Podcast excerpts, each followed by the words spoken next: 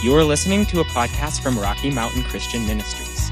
For more information about our church, please visit us at rmcmchurch.org.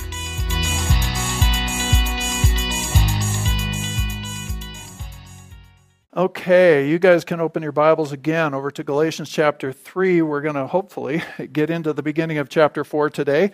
Um, that's what I thought last week, but we're, we're going today. We are, we are moving forward. Uh, I am going to go back, though, and uh, begin reading here in uh, chapter 3, verse 23, just because there are some of these terms that we studied over the last couple of weeks that are really going to come forward into today's uh, teaching. So let's go back to Galatians chapter 3, verse 23. I'm reading right now from the New International Version. Uh, it says, Before this faith came. So he's talking about before the opportunity existed to uh, enter into relationship with God through faith in Jesus Christ. All right? Before this, ca- this faith came, this translation says, We were held prisoners by the law, locked up until faith should be revealed. So the law was put in charge to lead us to Christ that we might be justified by faith. Now that faith has come, we are no longer under the supervision of the law. So last week and the week before, we dug into that terminology and saw that two of the purposes of the law uh, one was it kept us in what that word means uh, it says locked up here it means protective custody it protected people. It kept things online toward the coming of Messiah.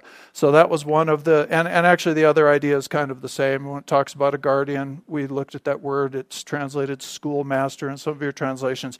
It was the person that was in charge of getting the kids to school safely. Okay, and later it became somebody who gave some lessons, but the main purpose was to get them where they were going safely. So the law had those roles before Christ came. Uh, in verse 26, it says, You are all sons of God through faith in Jesus Christ. This is what we looked at last week. For all of you who were baptized into Christ have clothed yourselves with Christ. Uh, as we, I guess I'm on the wrong slide, aren't I? Um, so these were the verses we looked at last week, and we talked about, and this is where we're going this week. We talked about the fact that we're talking about freedom in Christ. What is freedom as opposed to legalism? What is grace? As opposed to a life of works. And uh, we talked about there's an object, there's a purpose to the freedom that the Lord has given us. It's not, it's, and it's not, it has nothing to do with lawlessness. It has nothing to do with it, the ideas that are floating around the body today that sin doesn't matter, nothing matters, what, you know, how I live doesn't matter. Those are not biblical. They're, they're not God's intention. His intention is that we grow in this freedom into a place of what we're what we're calling it's a sonship relationship. And we made the point last week from these verses that term sons that you, is used in the scripture. It applies to men and women equally. It is a it is it is a the definition of that greek term is a an adult son an adult because in that culture that's who it was but it is an adult person who has grown up and is in partnership with the Father in the business. They have responsibility, they have authority. That's where the Lord wants us to go. That is what sonship is, and we're going to talk more about that today. He's restoring us to the, his original purpose and design for mankind to be his stewards in the earth, to be in partnership with him in the earth.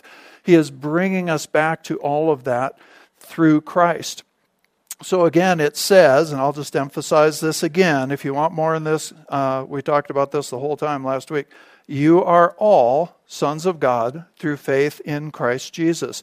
For all of you, he's talking to believers. He's talking to men and women here. Okay, he's talking to uh, people of various backgrounds. He makes that real clear here. For all of you who were baptized into Christ have clothed yourselves with Christ. And he says it there is neither Jew nor Greek. That has to deal with ethnicity, with race, with all of those things. There is neither slave nor free. That deals with class differences rich, poor, powerful, weak, all of those things.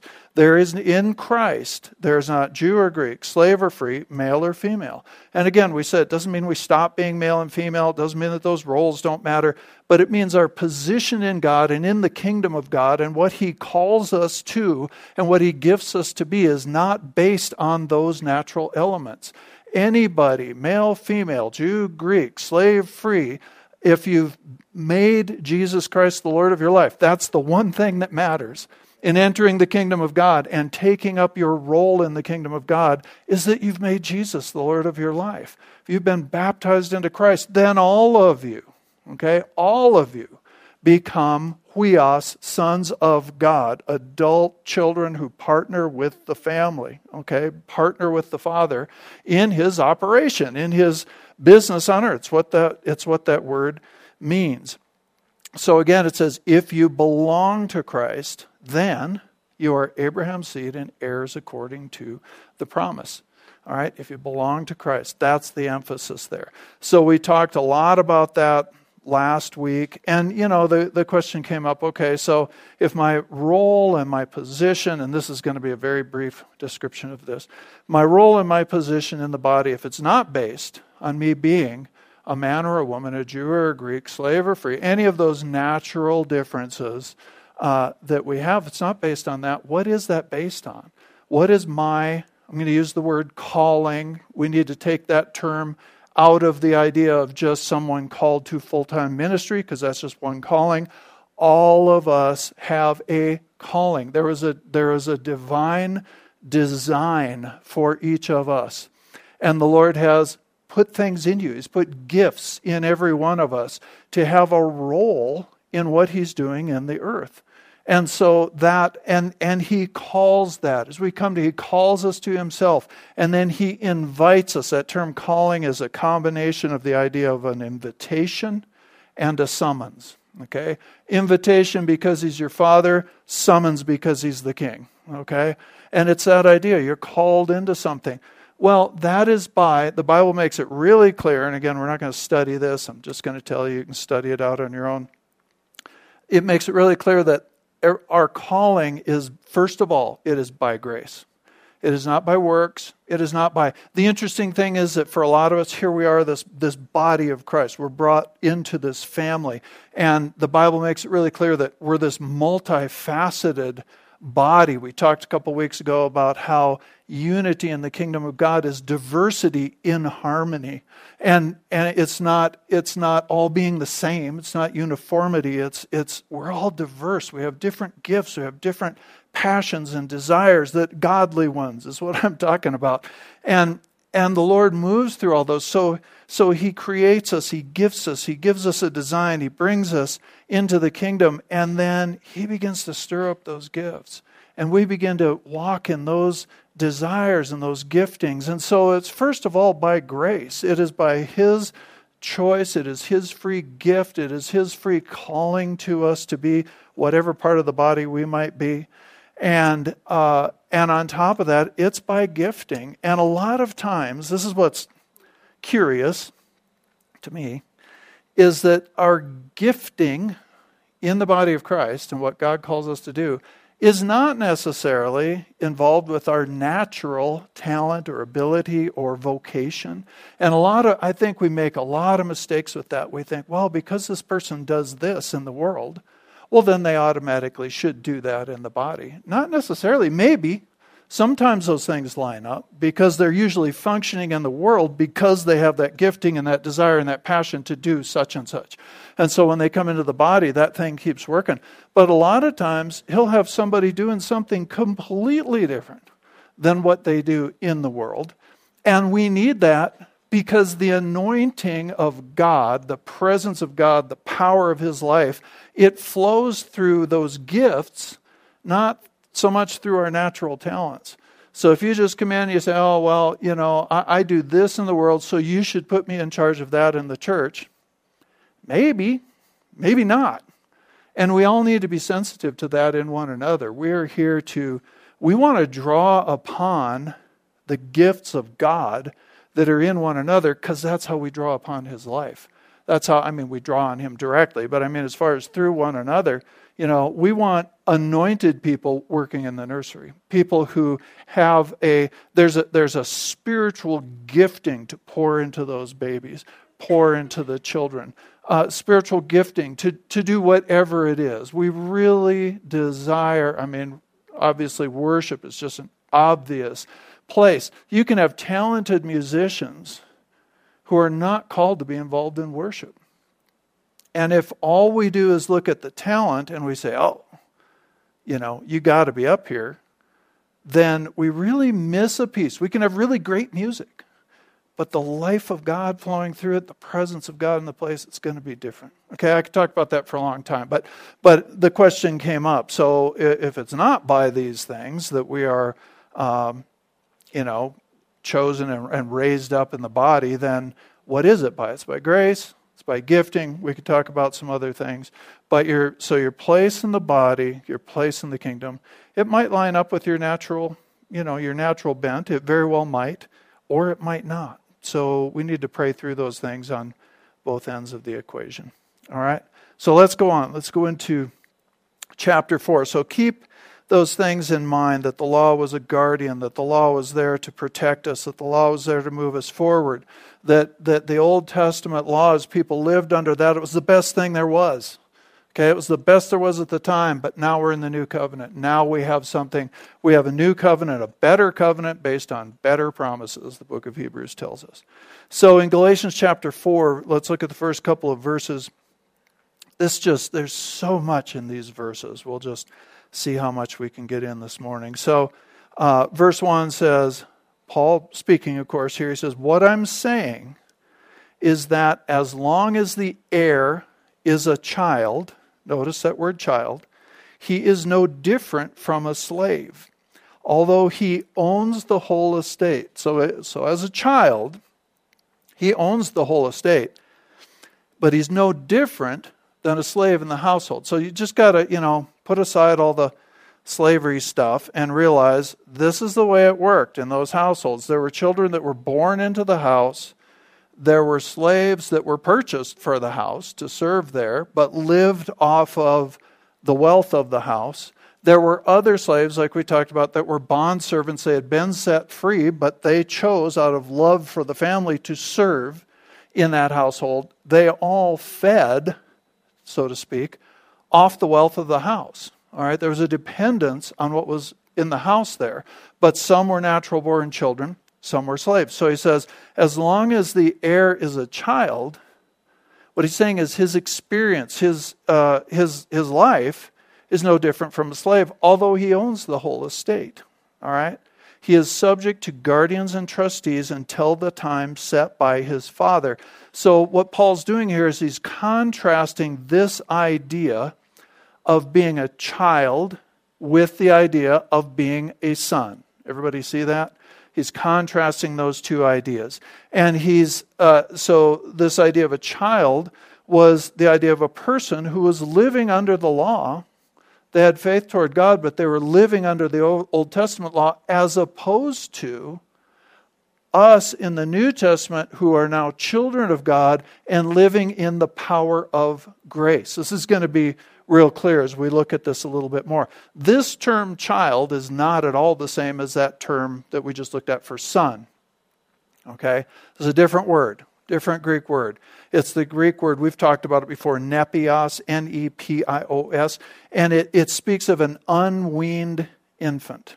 Okay, so this is a baby.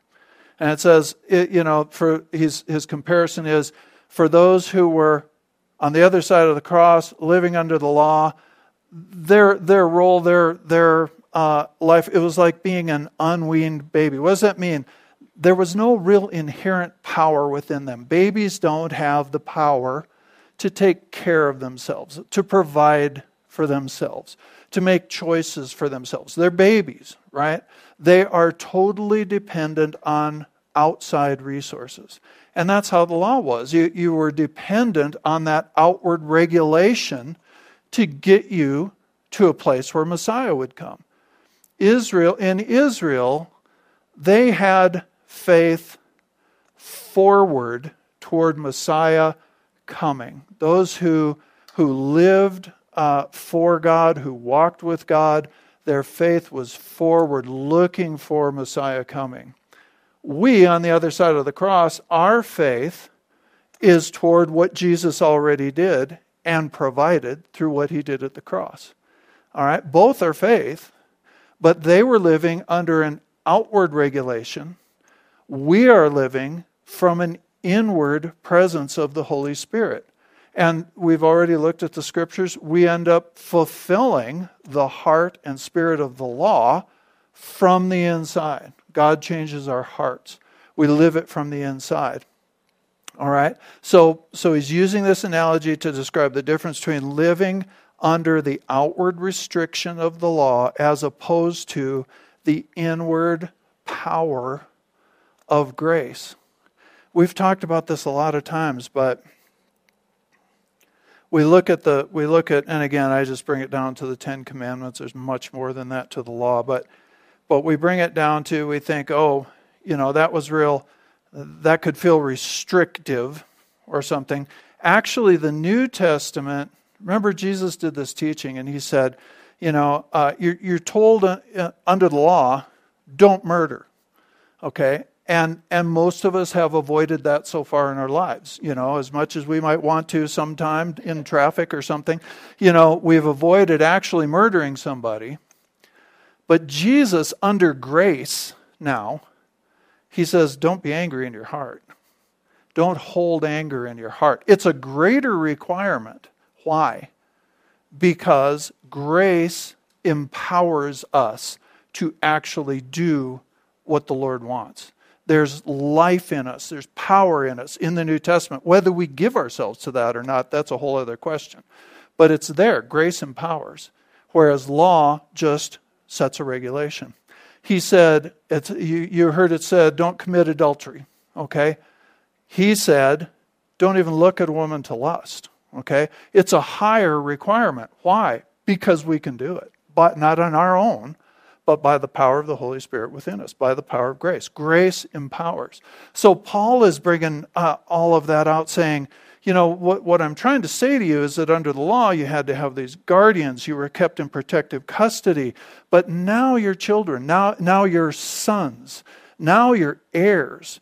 Now you're in a whole different position.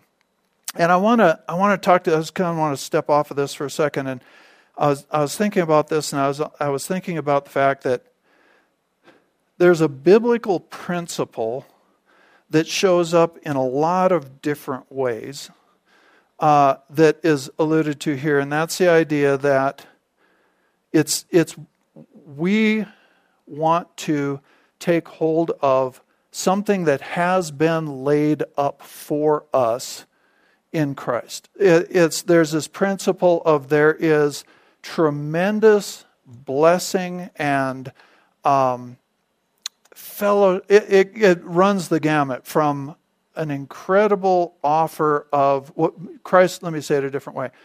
Christ has made a provision for a deep, intimate relationship with God. Not just a religious experience, not just God out here and we do our ritual, an intimate relationship with God. Christ has made, He has laid up for us a deep, intimate prayer life and an effectual, powerful prayer life. He has laid up for us uh, not just knowing the regulations of the Word of God, but actually feeding and, and having revelation from the Word working in our life and changing who we are. He has laid up for us purpose and satisfaction and blessing in this life. He has laid up, He has made the way for us to live free from sin and its destruction and to go very deep in, in many, many things with Him. And what we need to understand is what is laid up for us. What did, what did Paul say? He said, when, when uh, what did he say? as long as the heir is a child, a baby, he is no different from a slave. Okay, although he actually owns the whole estate. So here's a picture of an infant. Technically speaking, that infant is an heir, owns the whole estate. okay, owns everything the Father owns. But he's living under guardians, he's living under supervision. Why? Because he's a baby.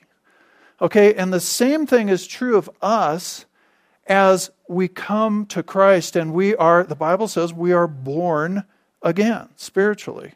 We are brand new. We are born as babies, but the intent is that we grow into responsible adults in Christ. That doesn't mean we stop depending on Him, but it means we begin to function with Him and take the responsibility that He gives us and assigns to us and, and begin to expand his kingdom on this earth and minister to people and you know pray for people bless people give to people do all the things we do as christians. But we begin to rise up into this adult role in the family. So there's all this tremendous potential already laid up for us in christ and for every one of us our walk with god is very much about growing in him growing toward more maturity in him and, and that involves, you know, learning how to discern his voice and, and going, you know, deeper into prayer and, and just being responsible in Christ over our lives. This makes sense to you?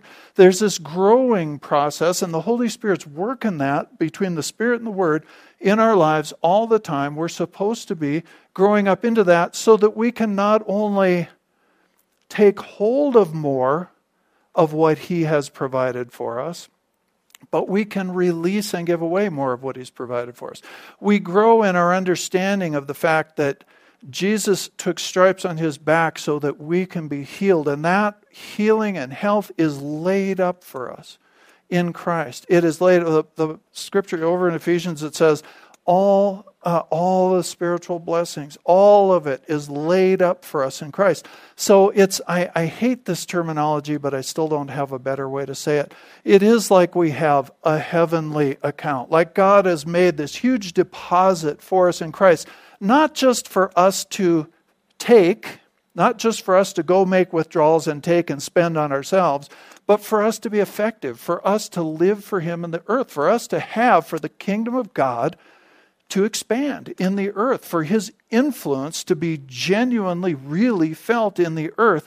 And so, a part of our growing up is to begin to tap into all of that by faith and walk with him and, and begin to learn what it is that, that he, what does he want to do in my sphere of influence and the people that I know in this earth? How does He want to approach people? What does He want to say to people? How does He want me just to serve people? All of that is something that as we grow up, we begin to take, take hold of. Does this make sense to you? Um,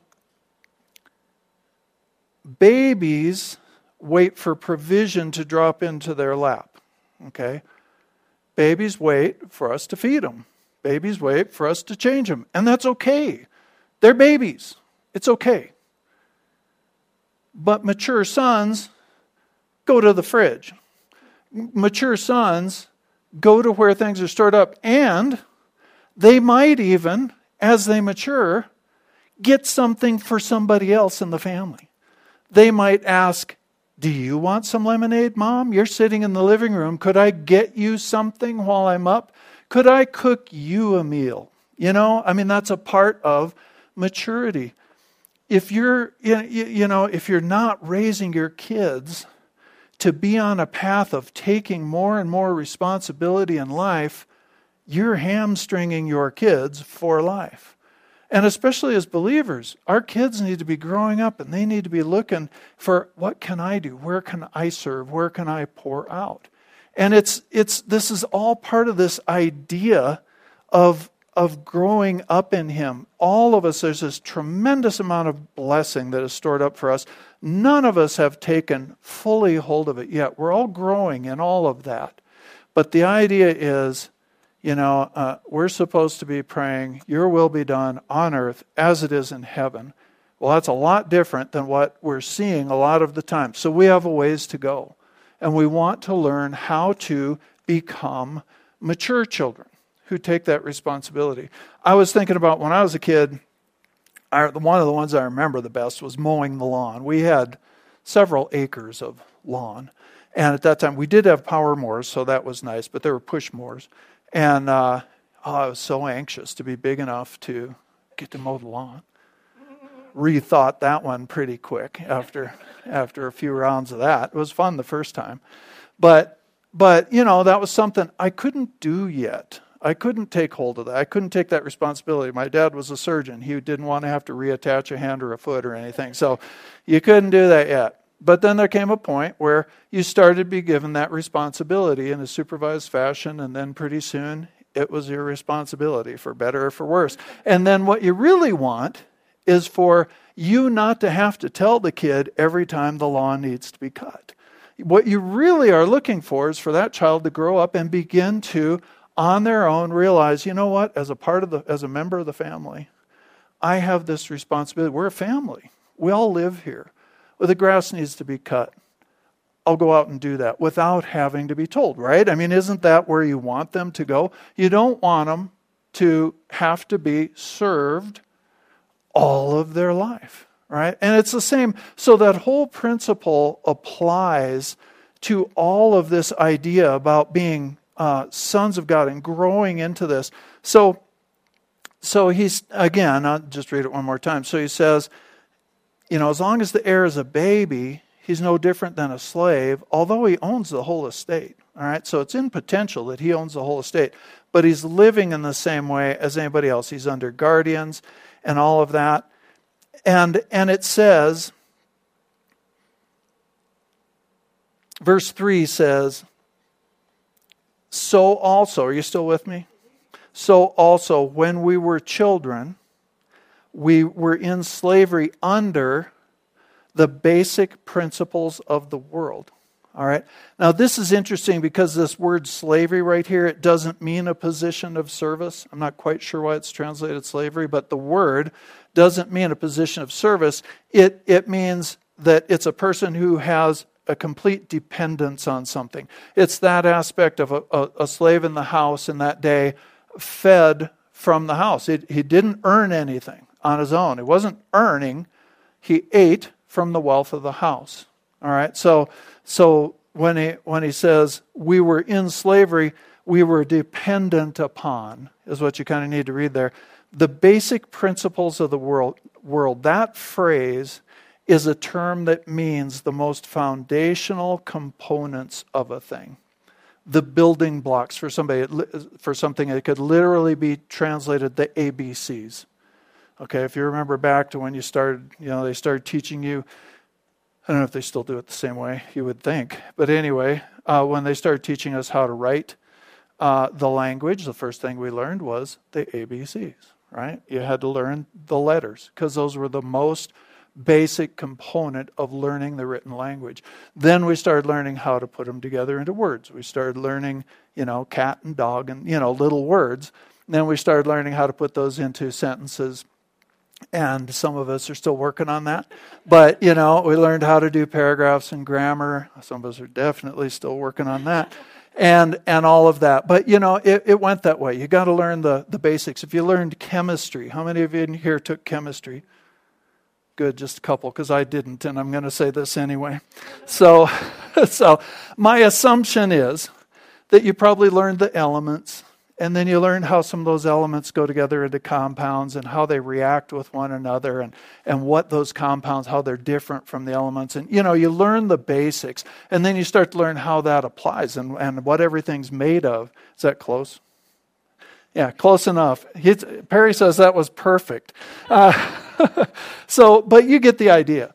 That's what Paul's saying here is before we could come to Christ and have the Holy Spirit living on the inside of us, before that, people were dependent on really one of two things, because he's talking here to he and his team and, and some of the people in those churches were Jews.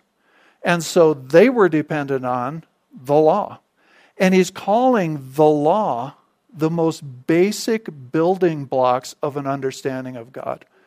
The law does reveal to us the Ten Commandments, again, reveal the nature of God to us. We've talked about it a million times. He says, Don't murder. Why? Because he's not a murderer. You know, he's, he's not covetous. He doesn't steal, you know, all of these different things.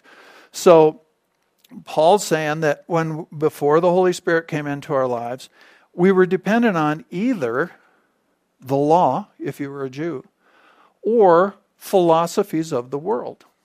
And a lot of the people he was talking to were Greeks. And what they had as a moral compass and, and all of that were philosophies from the world. And Paul deals with that throughout his writings. And, and so he goes down, jump down with me to, um, I don't have it on your screen, jump down to verse 8, Galatians 4 8 through 11. He says, Formerly, when you did not know God, you were slaves to those who by nature are not gods. But now that you know God, or rather are known by God, how is it that you are turning back? And of course, this is what he's talking to the Galatian church about. How are you turning back to those weak and miserable principles? That a weird way to talk about the law? I mean, it's, and Jesus made it clear, Paul made it clear. The law was not bad, the law was good. We didn't use it well, uh, but, but it was the most basic building block. And here, these people are born again, filled with the Holy Spirit, and they're wanting to go back to living under the rules. They're wanting to go back to, to Judaism, to functioning in um, basically in a form of religion without power. They're wanting to go back to that. And Paul calls that weak and miserable principles. He says, Do you wish to be enslaved by them all over again? You're observing special days and months and seasons and years, and I fear for you that somehow I've wasted my efforts on you. You know, he's really concerned about these folks and, and where they're going with their faith, and because they're wanting to go back under law and away from grace. That term, weak and miserable principles, okay, it, uh, it means that it talks about something that is powerless, it has no power to affect any real change. The law does not have the power to change our hearts. So, anytime we go back into legalism, anytime we go back into that approach to God, if I do the right things, then God will love me. If I do the right things, I'll be a good Christian. If I, you know, Christians should do the right things, but we've been through this a hundred times. It's got to come from the inside. It's got, we've got to embrace the transformation of heart that the Lord brings, and then we begin to do things. Uh, Annie talked about it with tithing this morning. We can talk about it with reading the Bible. We read the Bible because we're hungry for Him, not be, not as an obligation to make Him happy. All right, we all of these all of these various things we could go through the list again. But so, this weak and miserable principles, these are principles that are powerless to make change. They're impotent, they are devoid of life. And he uses this term uh, beggarly in other translations, and it means they possess nothing of true value. And again, it doesn't mean that there was something wrong with the law, it means it doesn't. It's, it doesn't have the power. It doesn't have the power that grace has to actually change who we are and transform our lives from the inside out. Does that make sense? So, you know, I, I just kind of stopped and asked myself, you know, what kind of outward restriction, all right, did we in our own lives was there something that we learned to depend on to be made right with God or move God to do something? Just had a discussion with somebody this week, and this is really a it's a nuanced thing. But but prayer, as important as prayer is, and as much as we are called to prayer, and and and there's power in prayer, we can end up in a place where we're dependent sort of on the fact that we prayed the fact that we did it rather than the interaction with the Lord and the life that's released through that. And it's so subtle in our hearts a lot of times, we don't even realize it. We don't realize that I'm, I'm, and what usually happens is we start to get frustrated with God because something isn't changing. That's always an indicator we've gotten off track someplace because if we're connecting with Him in intimacy and we're feeding on Him and we're spending time with Him in that way, then we're going to be full of life. And yeah, we're doing what He's showing us to do. We're declaring what He's showing us to declare. We're praying. We're doing whatever we need to do in that situation. But our dependence remains on Him. And so there's peace there. I, I hope that makes sense to you. But, you know, so what might I have had in my life at some point that I was dependent upon? And at some point, as I'm walking with God, I could start to go back to that. It's really something to watch out for. And, um, you know, he says here in that verse, uh, the verses we just read, he mentions this thing about you're, you are observing special days and months and seasons and years. And in that, he was specifically talking about going back to observing the Jewish feasts and all of that, which are very alive, they're very wonderful. But all of that, as we'll see in just a minute, is it's all it's it's all now wrapped up in Christ and relationship with Christ.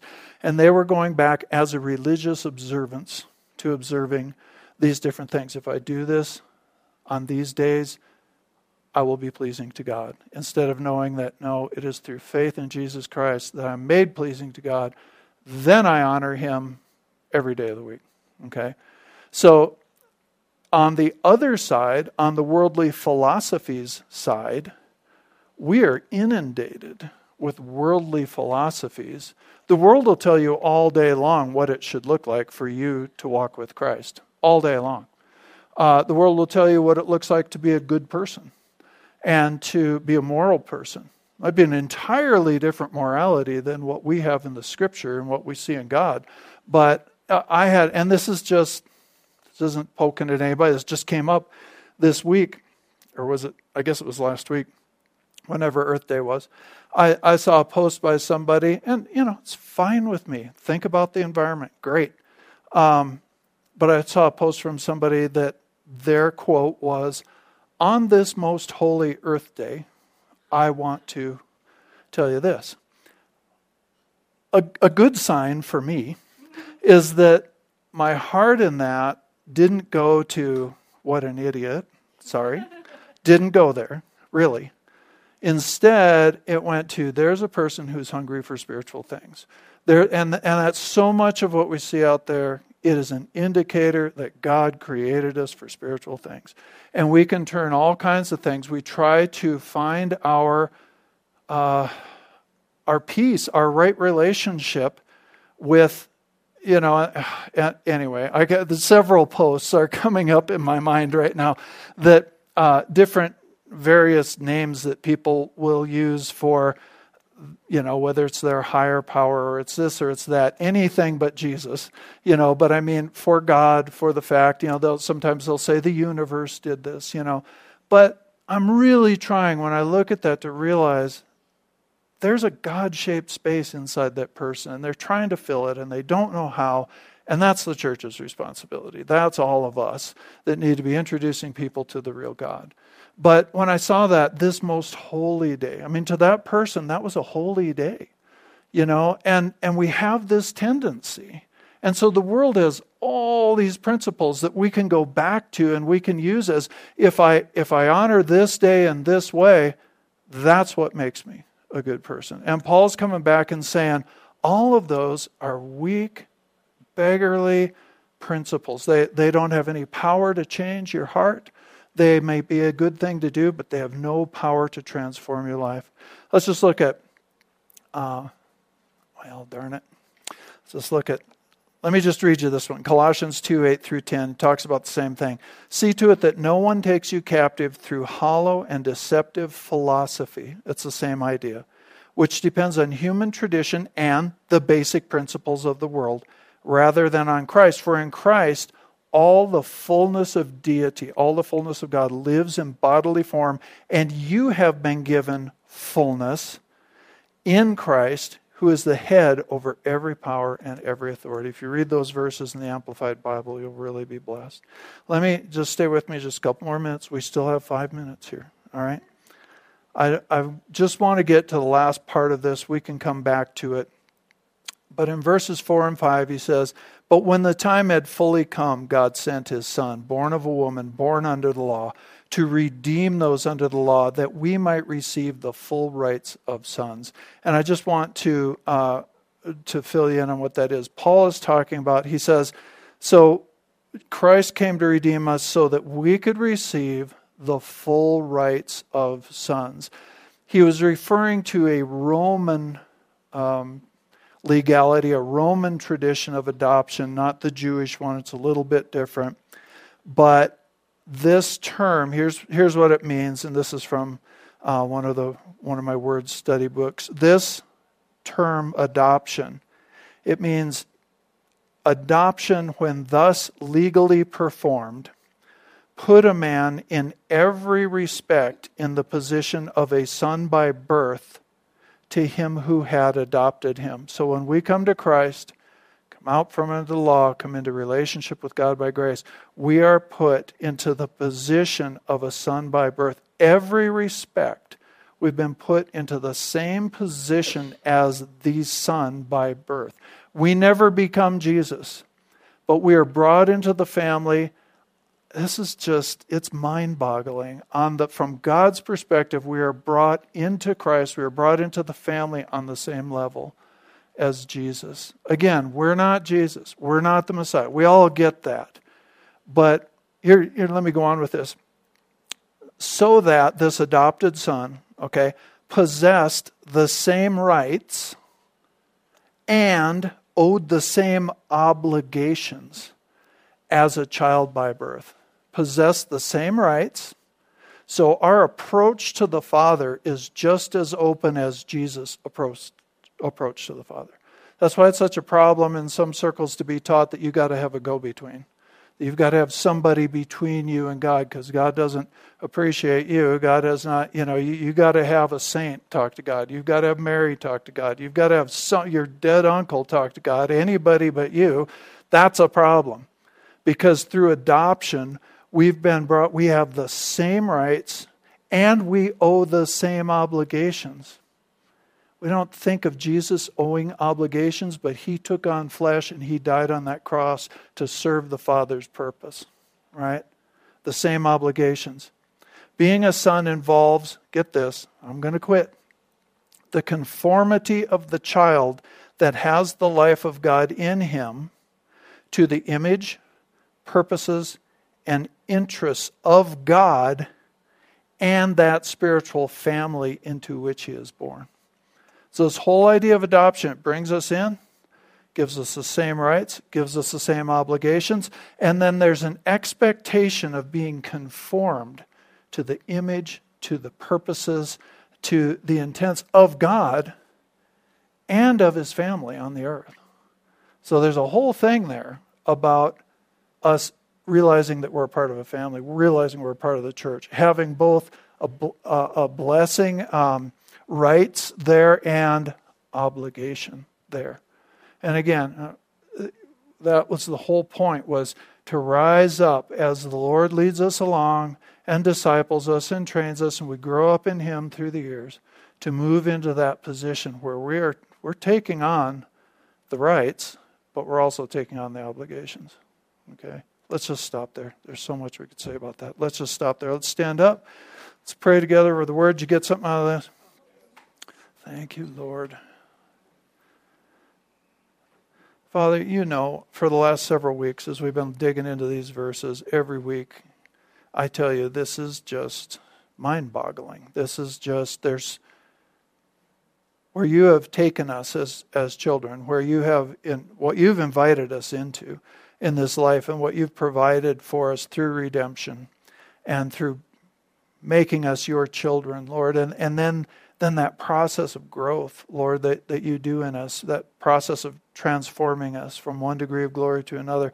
Father, it's so amazing and, and what you hold in that for us this idea that we would have the, the same rights and the same obligations it's what you said it's what our bible says as as a son by birth, Lord. That Father, I, I just I'm, i know for me I, I can't grab it fully, but Lord, we want to grab it fully. And we want to assimilate those truths into our life and let them impact how we view ourselves and what we do and and Lord, how we view our roles in the body and with one another and in the earth and all of that, Lord. And we know that takes time, but Father, we invite you to just take these truths and continue to imprint us with them. I ask you to just work them on our hearts over the days, weeks, and years, Lord, and and and bring us to that point of really grabbing hold of the immensity of what you have done for us in Christ. And Father, it's so humbling to see all of that And Father, we want to walk in it. Lord, we want to, even as we go out this week, Lord, you are sending us out as lights in dark places. You are sending us out as the church of Jesus Christ. And there are all kinds of people out there that need you so badly. They need that relationship with you. And you've called us to reach some of them. So we accept that. We re- accept that responsibility. And we, but we keep our dependence totally, Lord, on you on your word, on your spirit working in us to touch people. So, Father, as we go out, we ask you for the opportunities. We ask you to help us to minister to people, Lord. And Father, if there's anybody in this room or or out there watching by live stream, or maybe we'll pick this up later off the archives, Father, our prayer, Lord, is that every person, if they haven't done it, Lord, that they would simply submit their hearts to you, Jesus, realizing that you are the Messiah, you are the one who died for our sins. It is your blood that was poured out for us. And that they would just pray that simple prayer of accepting and saying, I receive you as my Lord and Savior. Come into my life. Lord, we, we give ourselves over to you. And Father, that's our prayer. Lord, that these words today, us as people, Father, we go out and change the world around us. We thank you for it in Jesus' name. Amen. All right. Well, we are having fellowship time without food. I know how well that always goes over. But hang around if you want to. Love on each other. It's great to be together. And, um, and go out there this week and be the church. Okay? So we're going to say it as we always do on the count of three. Jesus is Lord over the Gunnison Basin and the world, and we'll be dismissed. If you need prayer, come on up. Be happy to pray for you. All right? One, two, three. Jesus is Lord over the Gunnison Basin and the world. Amen.